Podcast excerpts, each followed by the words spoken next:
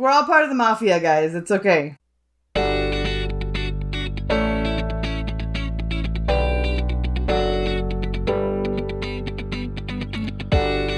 Welcome to the Barely Saved podcast, where we have the discussions real Christians don't have. Here's your hosts. I'm Rebecca. I'm Lindsay. I'm Caleb. I'm Mike. We have a new guest here. You guys know me and Rebecca and Lindsay. We're here most of the time.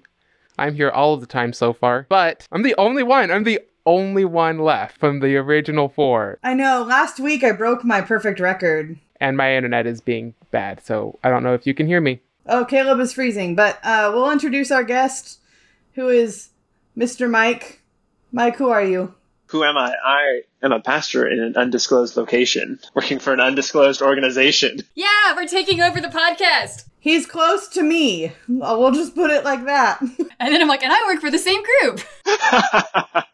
So he's he's one of those West Coast liberals. 100%. Proudly. I'm the most liberal person in my uh, area. That's not hard.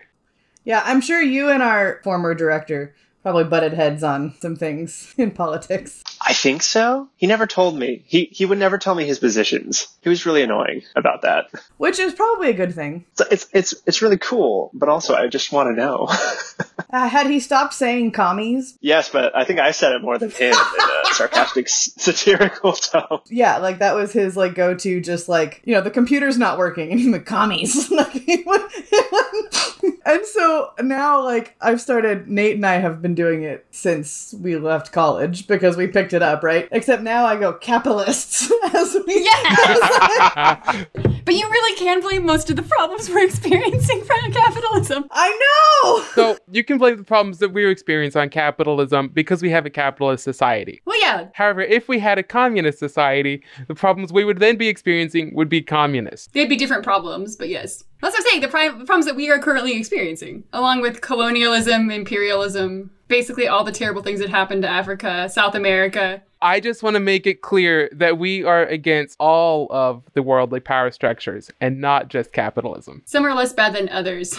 But colonialism was fine because white people they saved all of those poor uh, other countries. oh. Yeah. Oh, I just love hearing Lindsay cringe like that. It's really fun. It's okay. So I have a friend who is a political science major out here, and his favorite joke now is when somebody asks him what he does, he stops. He's like, "Stop at that communist like Marxist nonsense," right? Because he's like, "I haven't. I'm, I'm gonna ask him how he says it. and I'll get back to you guys." But basically, the joke is like defining him by his like position in vocation is very much like a Marxist thing about defining people by their role in society being only what they produce. And so he so he asks everyone who's like, you know, like he's like, wait, I thought you didn't like communism. Like, stop with this like Marxist nonsense. That's an amazing way to like put people off their guard on that. This, okay, but that's not just a Marxist thing. Like, that capitalism, too. Yeah, but he uses it in that everyone is complaining about stuff, and he's like defining yourself like explicitly by your like production. By what you, how you benefit society. Okay, but that's not a Marxist thing to do. That's a behavior that Marx describes. That's a capitalist thing. So that's not that's not Marxist stuff. Like he's just wrong about that. That's not a Marxist behavior.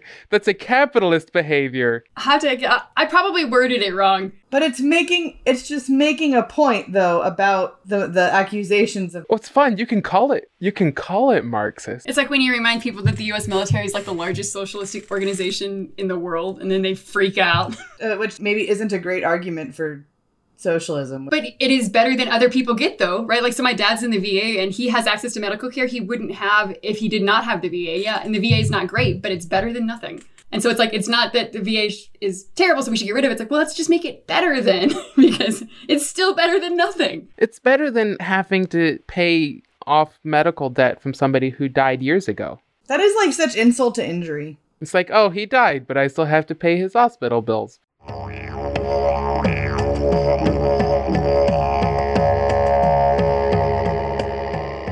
That that little music thing though is, is my favorite. I want it to be my ringtone and my alarm tone. I love it. I love didgeridoos. I want one. They are. I learned how to play one at music camp in middle school. Can you do circular breathing? No, no, I cannot. I never, I never managed to do that. As a, it's less of a, it's less of a thing for like trumpet players to figure out how to do than like it seems like saxophone players always could figure out how to do it, like in jazz band. Were you a trumpet player, Rebecca? Yeah, I, I came to Central as a music major initially. Hey, I was a music major initially too.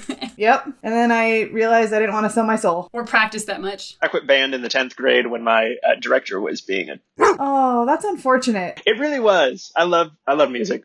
I yeah, I was I was all the way through like my my band director in high school like hired me 2 years the, the 2 years subsequent when I like um after I graduated Marching band camp. yeah, to be the marching band assistant. Actually, it was really tough coming to Central's marching program when I came because they were crappy. Yes, that was my college. Yes. My like section leader freshman year, I love her dearly. Like I'm still friends with her on Facebook and she's a great human, but she was not a marching person. And so here I am having like come off of like helping coach my high school marching band who like did really well in competitions.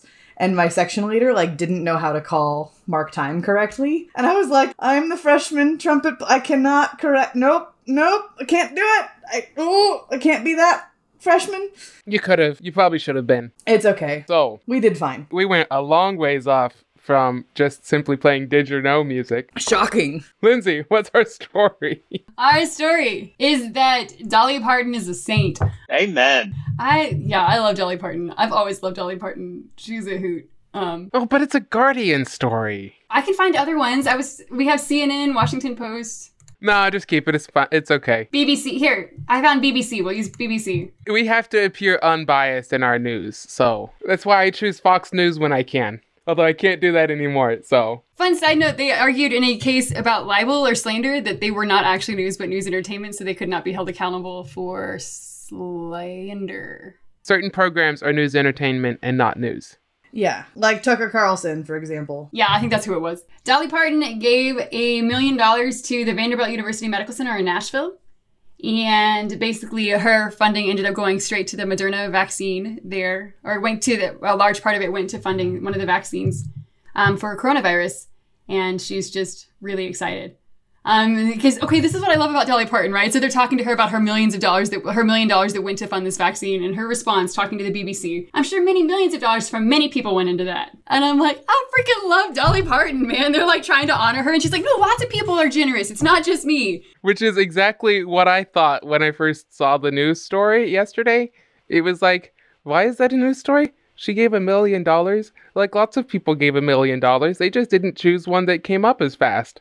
So I too was confused as to why it was why it was news. I think partly she's country, so people assume that she's going to be a coronavirus isn't a thing. Oh well, she's just yeah, and she's loved by everybody because she's Dolly Parton. And apparently, Dolly Parton's books have given, according to one of the people on her staff, have basically the people who order the most books, organizational wise, Amazon, Barnes and Nobles, Dolly Parton's organization, her Imagination Library. Mhm. Which, if you do not know what it is and you want to get books for your kid, they will give you books all the way from Thomas the Tank Engine as your first book when their kid is born, all the way to a prep for kindergarten. Not if you live in Washington. Yeah, they, it starts off with more like at-risk areas, and they've been expanding it. Washington, we're too far away. You're in Washington. We just here's the thing about people on the East Coast. We just don't care that much about y'all.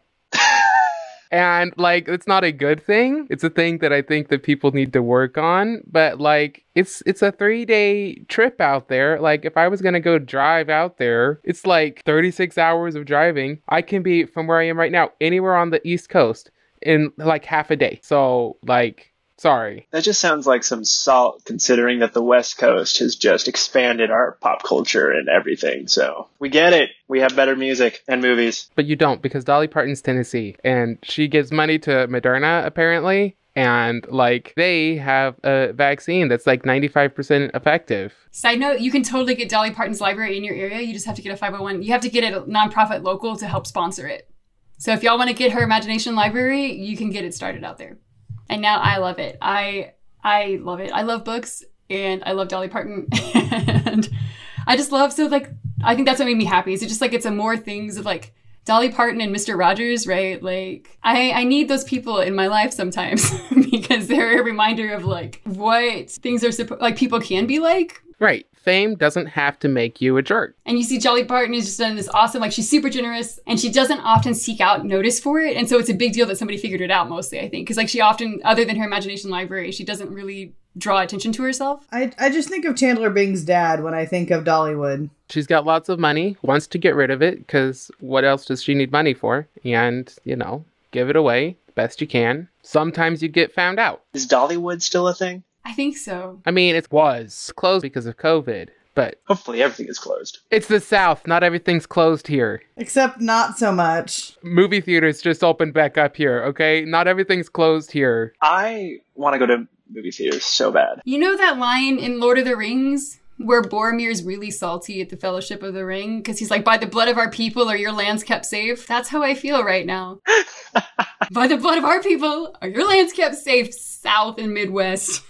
Except our land's not safe. It's their blood that's being lost. I'm saying like all the shutting down, all of the doing all that stuff. We're like, we tried so hard.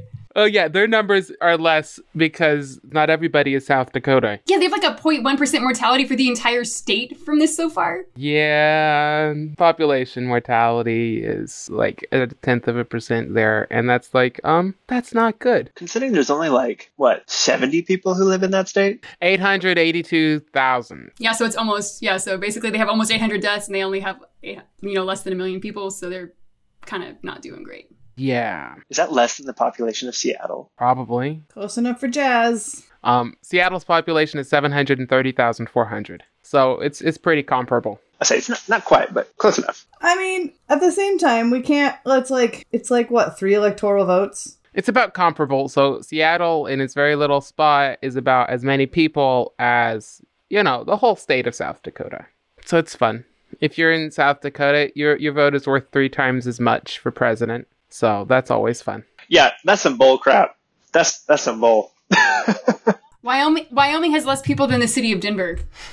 people vote, not land. But land also like resources matter. they do, but those people don't have control of the resources anyway, right? Like, I agree. I'm just saying, like, there's a to a certain point, those people should have some amount of say, and and maybe slightly more, but it should be the people who actually have control of resources should have a say. But you know, that's not how our system works. I feel like we used to do that, and we decided that only letting property owners vote was a bad choice. It shouldn't be only. It should just be, you know, you know, like very small amount more by those people who literally own half a state. We own a house. I get, I get more of a vote, suckers. I'm just kidding. Anyways, we we, should, we need to move on.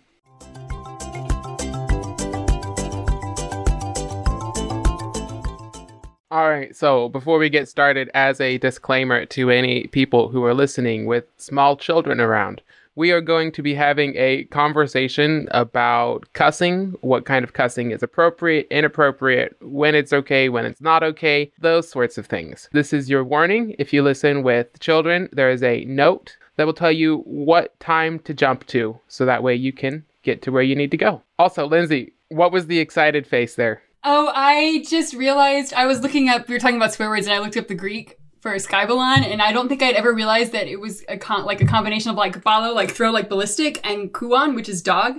Um, it's a very descriptive swear word um, that the Apostle Paul uses. That word filthy ra- or fil- rubbish that Paul uses. It's dog throwing or dog like casting out. It's scat, right? Um, Yep, it's it's dog excrement, right? So It's th- throwing shit, basically. that's what I was freaking out about. I never knew the kuan part. I knew what it meant, but I didn't know how literally it was like oh yeah, it's dog shit. I'm too I'm too Texan. I have a hard time bringing myself to say that. All right. Oh, your southern is showing, Lindsay. Yeah, my Baptist is showing. Yep. Your ba- your Baptist is showing. I guess I should say. I like have come back. I like when I was eight is when I started cussing like a sailor. Oof, that's maybe a little young. Oh, hopefully my mom doesn't listen to this podcast because I don't want her to know that. Or maybe she will, but we didn't. She doesn't need to know that it was you. You can just say it was some guy and it's Mike. I don't know. Mike has a pretty distinguished voice. I I I could pick him out of a lineup even before he was on Marco Polo. It's like me. People can tell that it's me, and it's like, okay, whatever. So we're, we're talking about cussing, which is an interesting thing. So there's all sorts of Bible verses that people mention about cussing. And a person who was prepared for this would have pulled one up before they started talking about that. Isn't it like Ephesians 4, like, 429. 429? Hey, I'm pre- pretty sure we memorized that in in the organization that we were all a part of? I only know it because that's where Building 429 got their name from. See, I feel I feel left out because the only thing that I've ever done with was like help organize some training events when I was working for facilities at Valley Forge. Way to out the organization there, Caleb. I'll bleep it out. and now we're all fired. So, Ephesians chapter 4, verse 29. So your Caleb, your sound cut out, and it sounded like you said Asians, chapter four twenty nine. I can't fix the internet, okay? Like, I only have so much money, and cell service is worse than through the thing, so sorry. Let no corrupting talk come out of your mouths, but only such as is good for building up, as fits the occasion, that it may give grace to those who here? Okay, so I'm going to read a, another translation just because I think as we're talking about swearing, I think it's helpful to have multiple translations of this. Which one did you use? NIV? That was the ESV. Oh, okay. Boo. I know, boo. We are not we are not complementarians. No, we're not, but it's sort of a hipster translation. I'm going to read the NLT just because I, I'm going to. 429, uh, Ephesians 429, don't use foul or abusive language.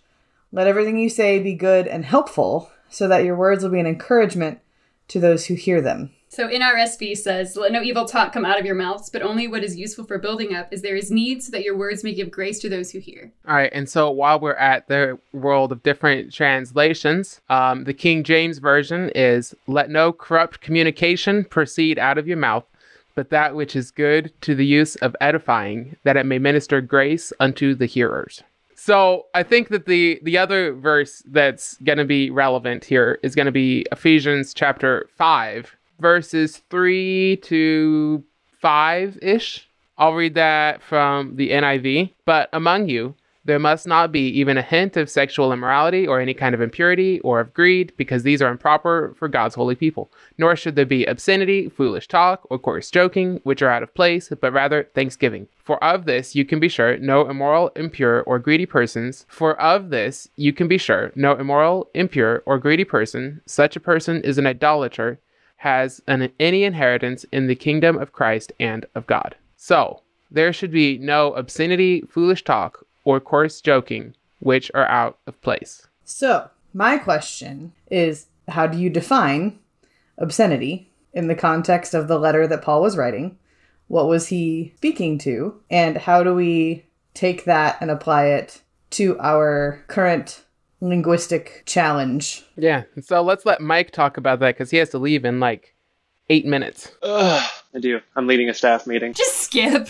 He's not physically going anywhere. He's simply logging into his different Zoom call, but Yeah, that's that's what's happening. So my thoughts on on cussing is like what is the purpose and intent behind the word, as well as if we're not gonna say shit, but we say crap, is that not the same thing? So like if I say flippin', I might as well say fucking, cause like it's the intent and, and the word, and that's what flippin' means. Same thing like that's what crap means, it's what dang means. Shoot, whatever, all the other words. And then in uh, the second verse you read, Caleb, it has foolish talk there, which in my mind falls into like not real facts, otherwise known as alternative facts, and other other things that like are just not true and or helpful that maybe aren't cussing. Yeah, it includes lying in the list right after that, right? Like Yeah. And so I don't understand why the the it's always like, oh, you shouldn't say shit, but like, oh, you know, truth is, you know, irrelevant or whatever. yeah. So that word foolish talk that you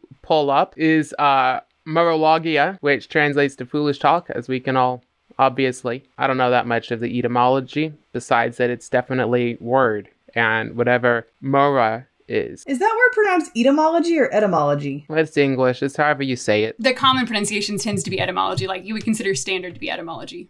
Unless you want to eat it, apparently. So there's a linguist who talks about the five. So talking about swearing and cursing, there's a five punk, like functions of swearing linguistically. Abusive swearing, so that's the kind that's meant to offend people. Like it's meant to be, it's an attack, right? There's cathartic swearing, which there is actually research that shows like cursing actually like hurts less when you're in pain. Um, like you can like it's why people yell out curse words when they're hurt. Like when I fell in my shower. Well, and there's there's something to be said about that. Like I did taekwondo when I was younger, and Nate did as well. And it's like there's a reason why you yell when you strike. So that mora word is the same one that appears in Romans 1:22, where it's the first part, but it's that same one where Paul says, claiming to be wise, they became fools and exchanged the glory of the immortal God for images. It's that same kind of foolishness. So it's saying something that's wrong. That's what foolish talk is. Is it the same as in James when he talks about guarding your tongue against fool? Like, is is that does he use the same word? One of the things in regards to this, like just as a as we're looking up verses and words, that bothers me, and I I didn't grow up in the church, and so while um, my childhood was much of a do as I say, not as I do, as far as like cussing, because most of my family was retired truck drivers. Um, uh, like then when I got into my teen years, it was like swearing became more of like the funny love language type of thing. That's one of the purposes of swearing, as lin- mentioned by that linguist. Like it's more offensive, and I've always uh, and I've ta- we've talked about this before that like it's more offensive to me now as I've kind of wrestled with it or gone back and forth. Like it's more offensive to say you're an idiot to someone than it is to say I fucking love you, right? Like that is uh, like that that should be like an an easy consensus and yet it's not because cussing has become like the the standard litmus test for like how good of a christian you are. And i had a conversation with one of my youth kids uh last march. It was like right before the shutdown. Like we were able to do all of our middle school retreat like the weekend before washington shut down and uh and so then we i was i was driving one of the students home and i just asked them how they felt about their relationship with jesus. And their response was well i swear sometimes. Like that was the immediate like how's your relationship with jesus? Well i swear sometimes. And i just was and i was i was shocked but then i was also like kind of heartbroken that we have been like that that has become the standard in which we in some way have communicated that we evaluate like our relationship with jesus which i think it, it matters the words that we use right? Like we've that that has been something that we've talked about in our group um, of, of of friends multiple times. Like the words we use matter right? And yet it seems like the church only cares what words you use if it's a cuss word versus anything else. And that's going to be damaging. Like that is damaging to people. Where foolish appears in James 2:20, um, that is a different word. That would be kenos, which is, you know, translated as foolish or stupid. But the thought there is that it's empty, like kenosis. It's a person that it's it's a mindless thing. Um, whereas the other is where they should know something, but they're speaking falsehoods. So in James, it's a person that doesn't know, and in this one, it's a person who knows and speaks uh, falsehoods. Maybe something likened to "I won the election."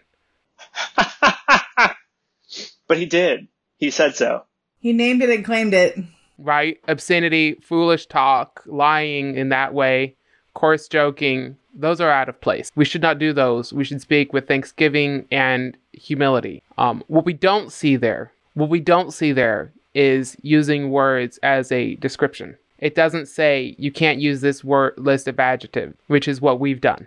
Well, that's like we see right when Jesus talks about calling people a fool, right? Because then he later calls them fools, and you're like, wait, what? And it's like this idea of like the intent really matters. We see that so many times, right? Like we look at the Old Testament, Jesus is like, yeah, don't commit adultery. Also, don't look on women lustfully, right? Like we see that intent matters a lot. So I think it can always feel really confusing to people who they hear us talking about why certain words to talk about people aren't okay, but then we're okay with swearing. Right. Um, and they're like, I don't get what they, there feels like a disconnect. We're like, well, words don't matter except for when they do. Right. And we're like, yeah, but, but we're distinguishing between when words are used like as intensifiers or as descriptions or in a kind of like lighthearted way. And they're not intending to hurt someone versus when you're using language to denigrate the image of God, right? Um, and so we're taking the Lord's name in vain. Like it's the other thing we see linked to this too, right? We're not just talking about using the name of God, but subverting people's will by basically Bible bashing them, right? We're like, well, God said this, and you're like, you know, it sounds like, well, I prayed about it in this, and you're like, man, you can hear anything from God if you pray long enough. mike has to go All right, Mike, we like having you on. One of these days, we'll have you on a whole a whole time, maybe. We'll see. All right. See y'all later. Bye. Yeah, Dallas Willard says that he's, um, and this is in the Divine Conspiracy. The essence of swearing, this is when Jesus is talking about making oaths and swearing, so it's a little bit different, but I, we often, people often reference it when we're talking about this, right? Um, the essence of swearing or making oaths is to try to use something that, though impressive, is irrelevant to the issues at hand to get others to believe you and let you have your way. This is wrong and it is unlike God. And just making sure you perform on any promises made to God in the course of it does not make it right. Of course, you should keep the promises you made to God in any circumstances, but the wrongness of swearing lies deeper. We are making use of people, trying to bypass their understanding and judgment to trigger their will and possess them for our purposes. And so, you know, basically we talk about, so we talk about swearing as in cursing and then swearing is in like kind of basically using God as a prop to get what we want. And I think that fits under that foolishness and that unwholesome talk. Um, and it's all like, how do we treat people? My husband talks about, you know, you hear an old church guy like hit his hand with a nail and like, that gosh, nabbit, right? Like it sounds so much more vulgar than we had a friend when we lived in Kansas and he sounded like a sailor so there's a verb we use, and so we often use curse words as intensifiers, right? So they're like very or really, Mm-hmm. right? So like we were talking about like effing or flipping, right? Like, and he did not use any of the euphemisms for it, right? And he just used it as an intensifier. So from him, it wasn't vulgar. I, I hear, I heard a story from a pastor once. They talked about someone who had like just started coming to their church, and they, you know, like ra- God radically changed their life, and they're like, Jesus is effing lit, man, right? And like that's what they said. And I don't think it was wrong, right? They're like, this is how I express my joy. Like, this is the word I use to express it, right? Yeah. Are there awesome words in the English language? Yes. We also have kind of shitty words. Yeah, and they're appropriate for when things are terrible. Like, I hate it when we watch like a like a facing the giants movie kind of thing or whatever, and it's like a war like a war movie version of a Christian movie, and they're like, "Golly gee whiz, Mister World War One is terrible." Like, no one talks like that in a trench because that language fits a World War One trench because it's hellish, right? Like, and so like that swearing in pain, like it is the appropriate, it is timely for that moment because you're like, this is terrible and hellish, and that is the best way to describe it.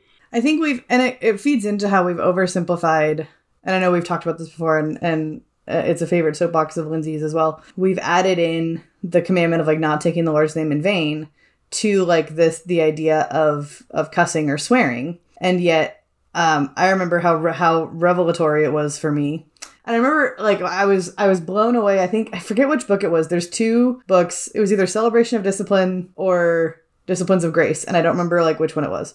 But uh, I think it was Disciplines of Grace that like went through and really dug into the Ten Commandments and what those actually were, what they meant to the original hearers. For example, like you know, good hermeneutics, um, and uh, and and the main point was like we've oversimplified taking the Lord's name in vain um, and, and, and using Jesus Christ or saying, you know, God damn it or whatever, um, as, as swear words or saying, oh my God, when even like the deeper application of that is when, when we attribute something to God that is false. And, and that can look like attributing a political party to God that's not his. That can look like saying, I remember one of my favorite examples when I would use about that was, um, when mentoring college students and they'd be like, I, you know, I really, I, I can't do core group and, and uh, Chi Alpha this quarter because I really need to focus on my grades. And I'm like, interesting. God, God wants me to really focus on uh, on on my grades, and you'd say, interesting that that like coincides with you getting a new boyfriend.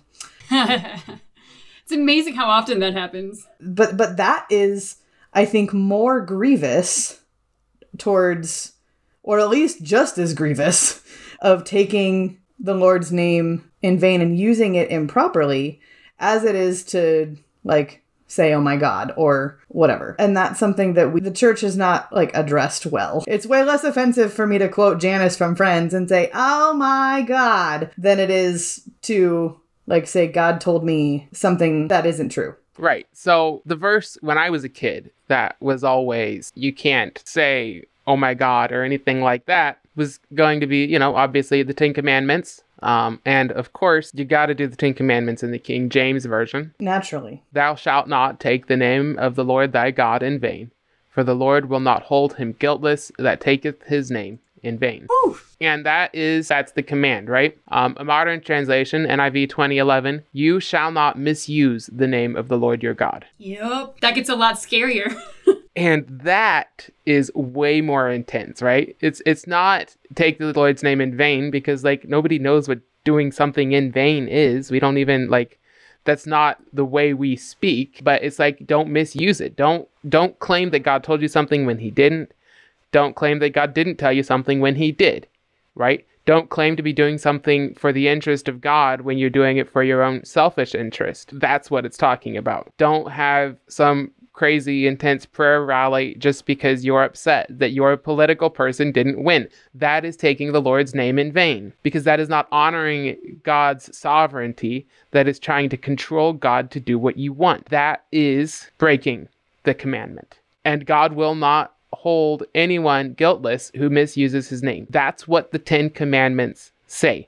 It's not about saying fuck. It's not about saying damn. It's not about saying goddamn plate that just shattered on the floor because I dropped it, right? That's not what it's talking about. It's talking about claiming to do something under God's banner or under God's name when you are not, and you're doing it for your own interest or in the interest of worldly power. And that is a whole soapbox that I could go off on for a long time. But it's important that we recognize that the thing that is sin, the thing that is bad, is claiming God's authority when we are acting in our own. Yeah, John Walt. The so the NIV Cultural Context Study Bible. It's like John Walton and Craig Keener. They have a note. Basically, they compare the idea of misusing the name of the Lord to identity theft. Like exactly what you're saying. They're like you're misrepresenting who is actually doing this. Yeah. Um, so they're talking about misusing the name of the Lord. They're like, yeah, this is basically identity theft. And the NRSV said, you shall not make wrongful use of the name of the Lord your God, for the Lord will not acquit anyone who misuses his name. And you understand then in the New Testament why people who are teaching and speaking have a higher, like the idea of a higher standard is not because they're like more important. But if they're claiming to speak on behalf of God, they better be right. That's what we're talking about. So we're talking about all the standards and things like that. It's not like, oh, you're important now. It's like, no, like this matters. And if I misquote, like it's the same way that if someone speaks on the behalf of a world leader, like we expect them to speak you until recently to actually represent what they said. Right? We're like, well, no, we still do, right? When Donald Trump says something, he speaks on behalf of the US and on behalf of the US military. So our people stationed around the world have to work with international partners. Like, do you really think that we're a shithole country? Like, they have to deal with that. And that's still the way it is. And so yeah, it's like we can't so we can't misuse that, right? So it's like it's the same reason there's a thing a while back where the Hillsong person was liking um, Democrat tweets or whatever, right? And they got in a lot of trouble for it because they liked something where there was cursing. Remember, y'all remember that? Like, and it's like they were in that moment they were on their Hillsong account acting on like that, or was it Bethel? It was somebody. Oh yeah, no, it was Hillsong. Hillsong posted something, but they they you know how easy that is to do though, like. But, but people freaked out because in that moment they thought that person was because they were speaking on behalf of Hillsong, right? And so it's like, yeah, so we're talking about misusing the name of God, like and taking his name in vain. We're not talking like we, I know we're repeating ourselves, but it's like, if you get nothing, remember this. We're not talking about like the language we use, but how we use it. And then also like, are we claiming something that we just can't? Right. So there's like, there's, you know, some of the Old Testaments like Jeremiah and things like that. There's other court prophets who are like, it's going to be fine. Like, it's totally going to be fine. And Jeremiah's like, about that, guys. And like the prophets who are speaking false prophecies get in a lot of trouble right? God's like, yeah, y- y'all can't do that, which I think is telling, right? Because we can't just claim that God is saying something unless we're sure that God is saying it. I think it's important as far as like when we're talking about cussing and stuff that it's like if someone chooses in their own conscience I need to not use these words because they're usually derogatory to someone or like that's totally fine. It just needs to not be like the holiness litmus test. And like I told my lead pastor once, I, I got my finger stuck in the recliner mechanism of one of our chairs because it's one that you would just like push back on not it doesn't have a lever and my best friend and my daughter were sitting in the chair and i was trying to help them like pull it out so i used my hand and pulled it and as it snapped up, like my my ring finger got caught, got stuck in the mechanism, and legit stuck. Like, and I was like, "Son of a bitch!"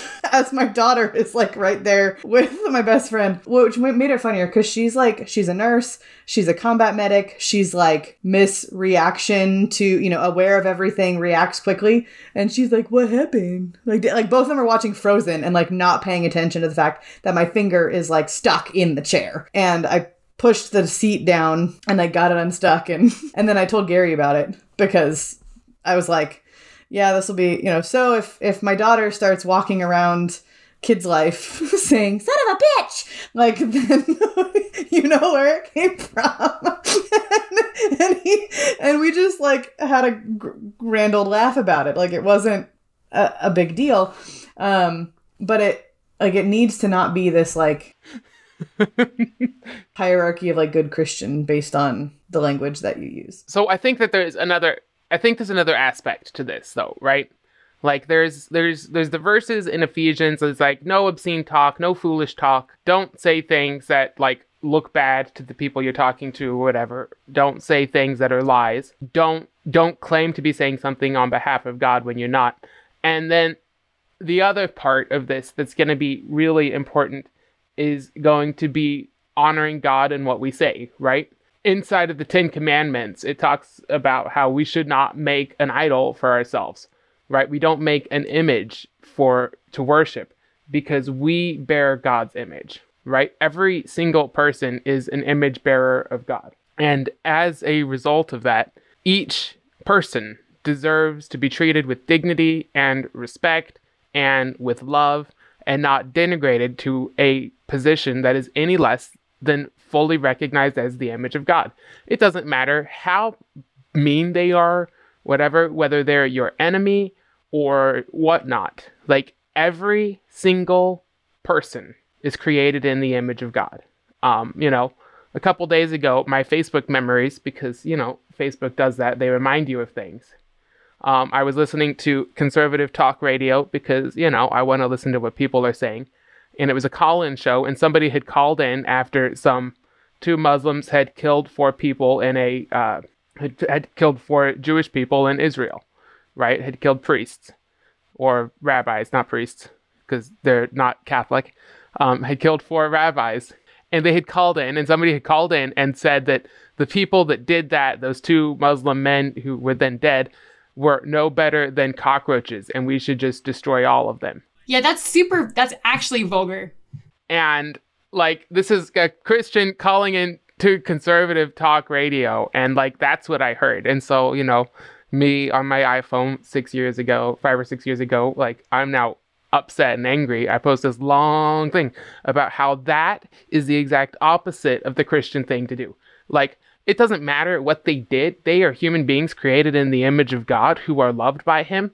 And we should be sad both that they killed people and that they were killed in response. Both parts break God's heart because both are loved and created by Him and they deserve dignity and respect. And so, even when we kill our enemies, if that is necessary, we are to mourn because we have destroyed the image of God. I think this is something that has bothered me about, and, and it bothered me, like, you know, four years ago when President Trump was clear had won the election. And I had super liberal friends who like refused to call him by his name or um, called him the orange man or just called him 45 and wouldn't like use his name or, or, or made fun of his appearance or just name called like those things. It's like I wasn't pleased that somehow Donald Trump had become our president because it just seemed overwhelming. Um, of like, how did this happen? But at the same time, you're still denigrating, you're still dehumanizing or like uh, removing the humanity from someone by by name calling by and similarly now that President Trump has been dethroned, so to speak, and President-elect Biden, and now and now on the flip side, I have conservative friends who who I know are professing Christians, who I know are and and are always saying call, calling Biden Sleepy Joe or like making comments about his mental acumen and insinuating things and it's a really I think practical example currently of you can disagree with their policies, you can disagree with like their rhetoric and the way they speak to and about people. You can call that out and like hold them accountable for that. You can hold other Christians kind of feet to the fire as far as like we need to do this, but you don't get to demean and and minimize their humanity simply because you disagree with their politics. And and I see Christians doing it. I well, I see people doing it on all sides, which is not okay. Actually, it was exactly where I was. I was I actually was going to build off what you were saying, um, because I think what's really cool is, and I think what ties everything back together, or at least for me, ties some of it back together, is the words that I'm uncomfortable with are the words that denigrate people. Right? So words that are insults towards a person their situation and things like that, like those are curse words that I am not as comfortable with. Um, honestly, words. I see. I can't even bring myself in. Yeah. So like words like bitch or bastard, not okay. I, those make me deeply more uncomfortable than some of the others we've been talking about, right? Because that's those are insults that are in, directly aimed at people. Mm-hmm. So in the same way, those words I'm like, eh, maybe not so much, you know, because it's it's designed to attack a person. right? In the same way that slurs and pejoratives for ethnicities or classes or gender, right? All of those are designed to attack, you said, the image of God, and those are unacceptable. Unless you're actually breeding dogs. Yeah, right. Unless you're talking about a female breeding dog, then you're that's that's what we call it, right? Like mine. right. And so it's like, and it gets questionable when we get to things like so Bottom and A Midsummer Night Dream, right? The whole joke is he has an ass's head, not Bottom's an ass, but right. And he's also making a fool of himself through the whole play, right? And so you're like, you're like, you know, that's kind of like right there on that line. You're like, maybe this is like because this is attacking him as a person, right? Um, and the whole joke is that he's a moron while it is funny, it's not funny. Like you're like, it's not great because you're like, oh man, oh, that was not great. And so I feel like, so when we talk about cursing and swearing, like that's for me, like that's when I think of, that's how I'm not okay with people using like racial epithets, right?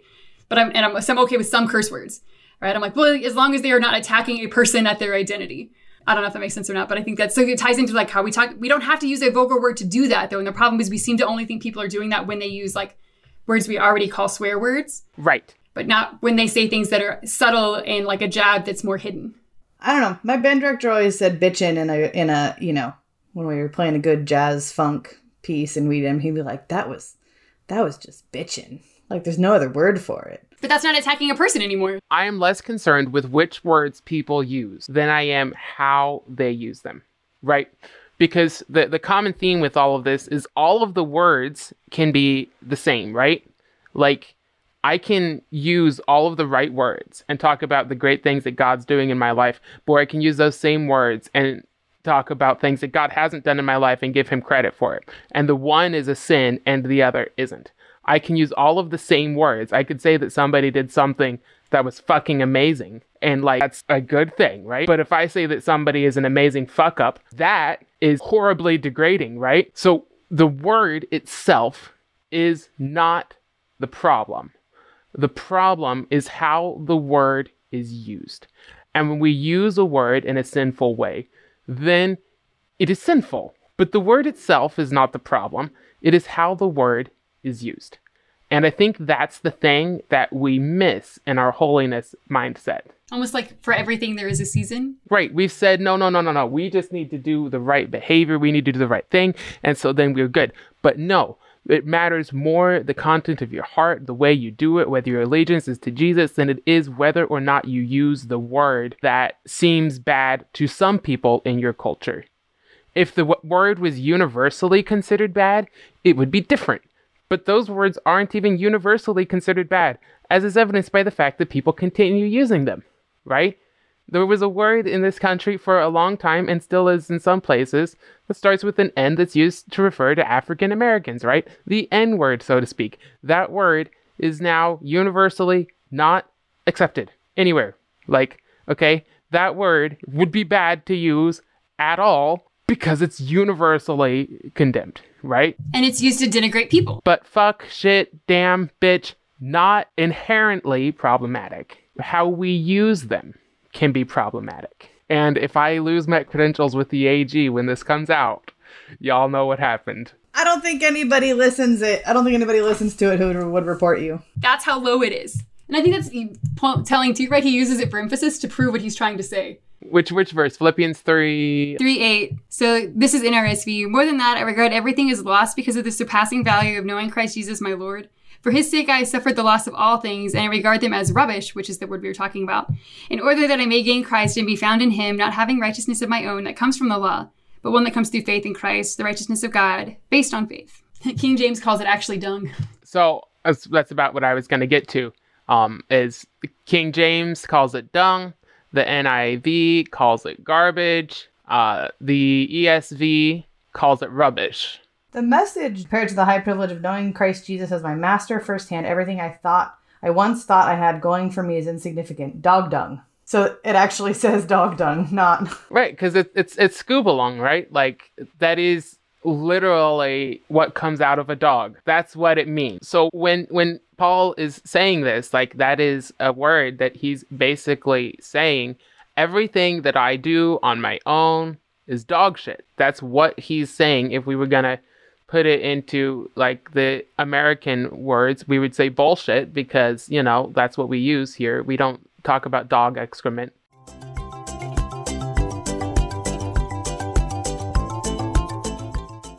Oh, I haven't put these in the chat yet. Hold on. This is what happens. We are real well put together. I haven't even sent these to people ahead of time. Means you get genuine reactions. So there you go. You can. Uh, you already know though. You're just gonna be sad. So you know, a few weeks ago, there was a whole thing where we voted for the president of the United States in, in America. It was a thing. It's happened every four years for the past couple hundred years. And for the past, uh, since 1972, the New York Times has done exit polls. And so, you know, they've been doing it for a long time. It makes their exit polls pretty good, pretty reliable. They are still subject to some amount of change. Um, these are preliminary estimates, we should say, but they're less preliminary than what they were a week ago. Um, so they've still got to finish doing things because so see, like this kind of work takes a while. The academy is slow, but we can get some initial reactions about what people thought. Who voted for Trump? Who voted for Biden?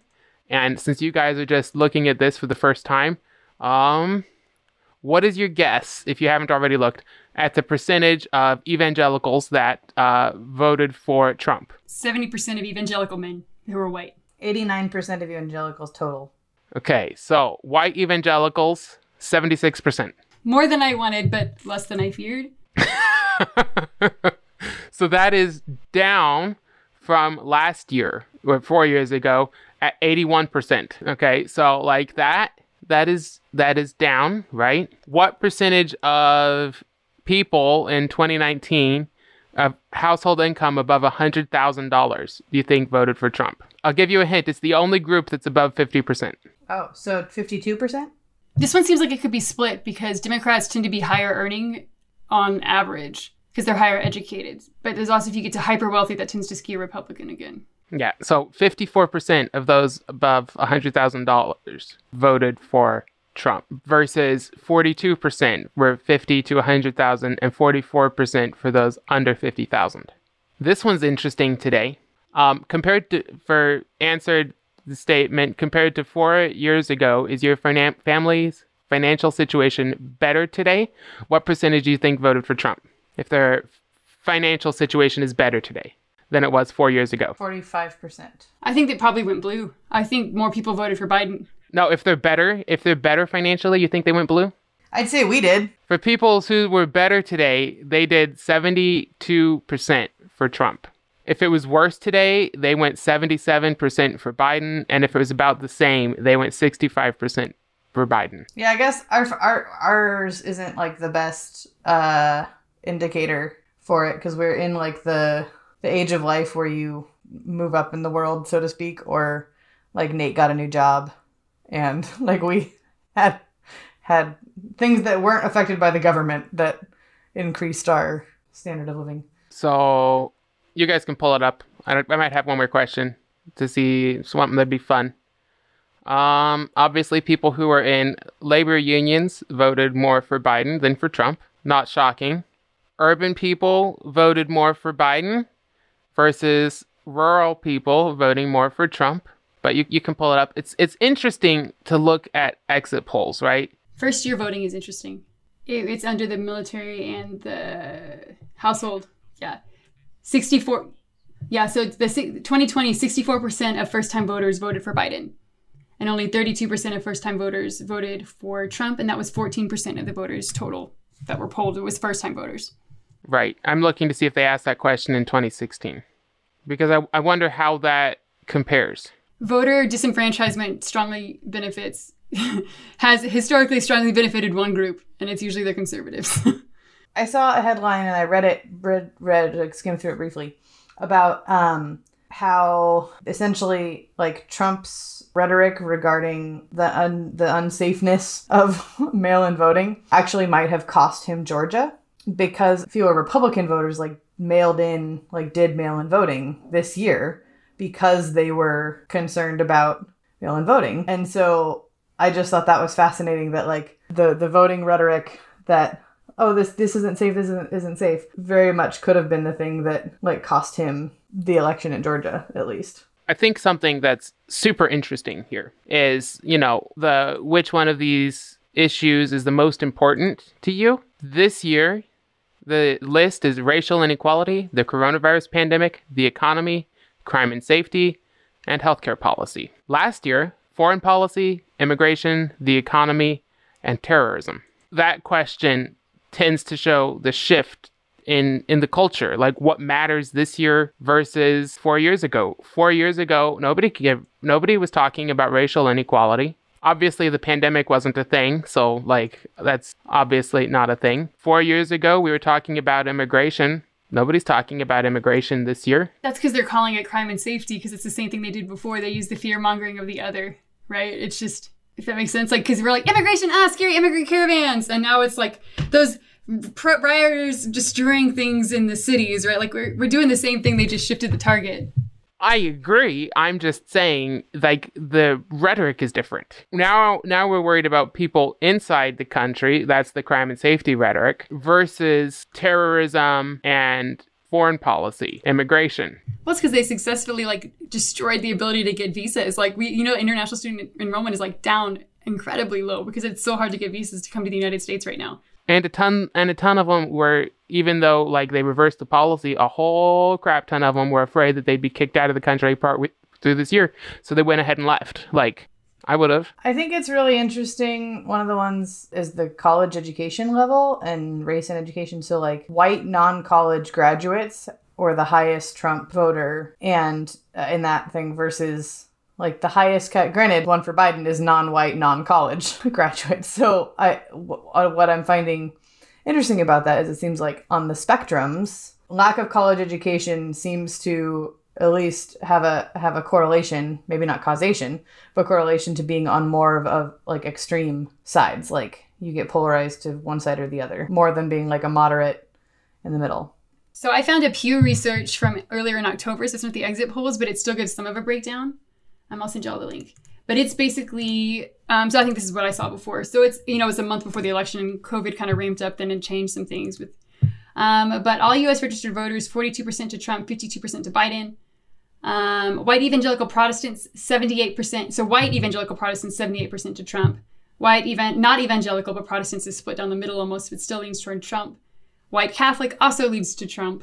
However, black Protestant, 90% to Biden and 9% to Trump. Which is like that's how it always is.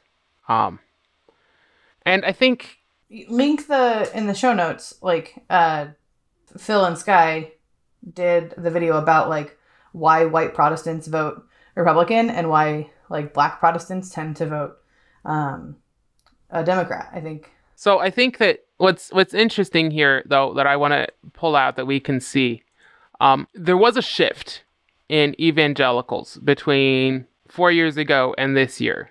Five percent. Um, and and five percent might seem small, but a five percent shift in political party affiliation when everybody knows that's the real religion of America, that's a big deal. That kind of a shift is a big deal. I think it speaks to I know it's been it's been infuriating when there there were the people who voted for Trump back in the 2016 election with the mentality of oh my gosh I'm gonna like hold my nose and like I'll we'll deal with it. Who then like jumped on the Trump train and uh, which was infuriating because I was like well you're not holding him accountable to like being a better human like we should. But then um the the flip side of that is that then there there are, there are I think plenty of people who also went the other direction. That five percent indicates there there were enough people who went the other direction who went.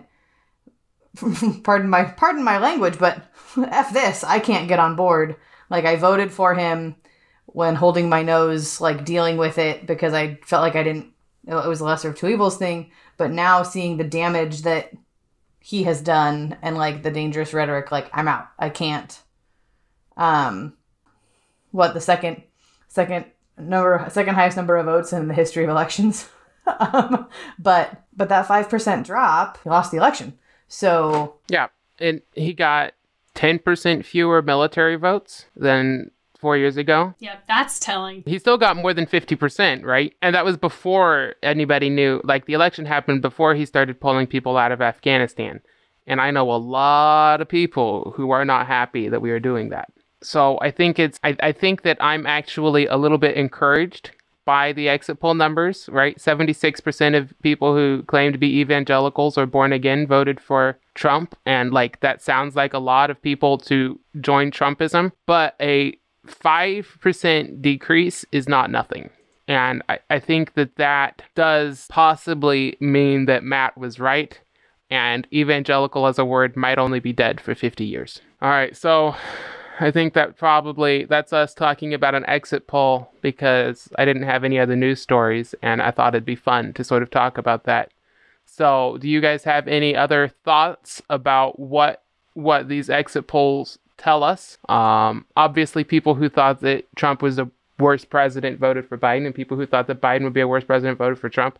Those were always in the 90th percentile. So, like, what are what are your concluding thoughts before we sign off? You've only had the last like 15 minutes to think about it, and I didn't know, and you didn't know I was going to ask that question. So I think for me, it's reinforced how important really understanding theologically the idea of image of God and what that means, and then what it means to be an image bearer, and what it means for the church to be the body of Christ in the temple, right? Because how we do all those things then should in- impact this stuff. And so, like, in the same way, we can't denigrate people with our language and curse at them. Like, neither should the systems that we participate in help denigrate and attack the image of God by desecrating his image. And so, we have to be participating in things in such a way that we are taking care of the poor, the widow, the stranger, the orphan, right? The immigrant, right, is the other word for stranger. Um, and I think there has to be some kind of reconciliation that doesn't just mean pretending like it never happened and moving on. I think there has to be a reckoning with the American church. And we have to, we can forgive, but we also have to bring healing and we have to move forward, and just ignoring it isn't actually forgiving. Um, so I know there's been a lot of talk for just like, okay, well, we'll forgive and move on. And we're like, we, well, we can't build bridges if the other people are burning them down. right? Like we have to be working to like to work together. We have to actually stop the pain from. You can't be like, oh, we're gonna work together where someone's like actively hurting someone, right? And so I, for me, it's revealed, yeah, just that we have there's so many people we still have to address before we can actually like do some stuff. I, I think that something that speaks to that is that um, of this poll, 69% of people said that the most or racism in the US is the most important problem or one of many important problems. 30% of those voted for Trump, 68% voted for Biden. 29 or 28% said a minor problem that racism is a minor problem or no problem at all. And of those 28%, 84% voted for Trump. So there's a cognitive dissonance of those who recognize that America has a racist past and present and and there's not a willingness to address that. I'm torn about it, about kind of my final thoughts, only because I, on the one hand, I'm, I'm encouraged by, by kind of the, the drop in some numbers of different things, and yet then simultaneously really discouraged by by other um, numbers of it. And I think, like what Lindsay was saying, of of having better education and like discipleship focus uh, of, as far as like what it means to the church um, that recognizes that we are not like to be people of a party, um, but we are people of a kingdom. And uh, I appreciated what what our, my lead pastor said in his message the Sunday before and after the election was like it would be better for our Christian witness and better for the kingdom for us to be involved in issues versus to be involved in parties and like recognize that there are there are so many issues in our country that need like that need voices to to to jump in and to speak to it whether it's ra- like race, racism issues whether it's taking care of single parents and um or like whether it's whether it is getting tools into the hands of single moms so they don't choose abortion whether it is like there's there's um there's all these niches that we can fulfill within the church if we aren't so stuck to a political party that says that this has to be the thing that I'm um, affiliated with. And so I would love to see like that be the focus and the shift within within our denomination fellowship and the church as a whole to focus more on issues and not tie those to party um, and encourage our people to get involved on local levels um, get involved with your local crisis pregnancy thing or get involved with the backpack programs and the food pro- pantry programs that are there locally and uh, so i i guess i just wish that hope and hope for the church to make more steps towards true unity versus uniformity I think that's I think that's probably good. Um, so I think I think the problem that we have is we have a duopoly, and our two-party system more or less randomly distributes which issues uh, which issues go to which party. And so the problem is that we need to be people of the kingdom of God that seek His will regardless of party, rather than commit ourselves to some party which may or may not align with Christian values. Thanks for listening to the Barely Saved podcast. Make sure to subscribe using your favorite podcast app. You can find more episodes, links, and show notes at barelysavedpodcast.com. Bye. Okay bye Bye. I don't back down from fights like that though, because that's This is why I don't have Facebook enabled right now. Is because I lindsay also can't back down from fights like that I cannot. My husband calls it Joan of Arcing whenever I start fights. Well, I don't. I also start them.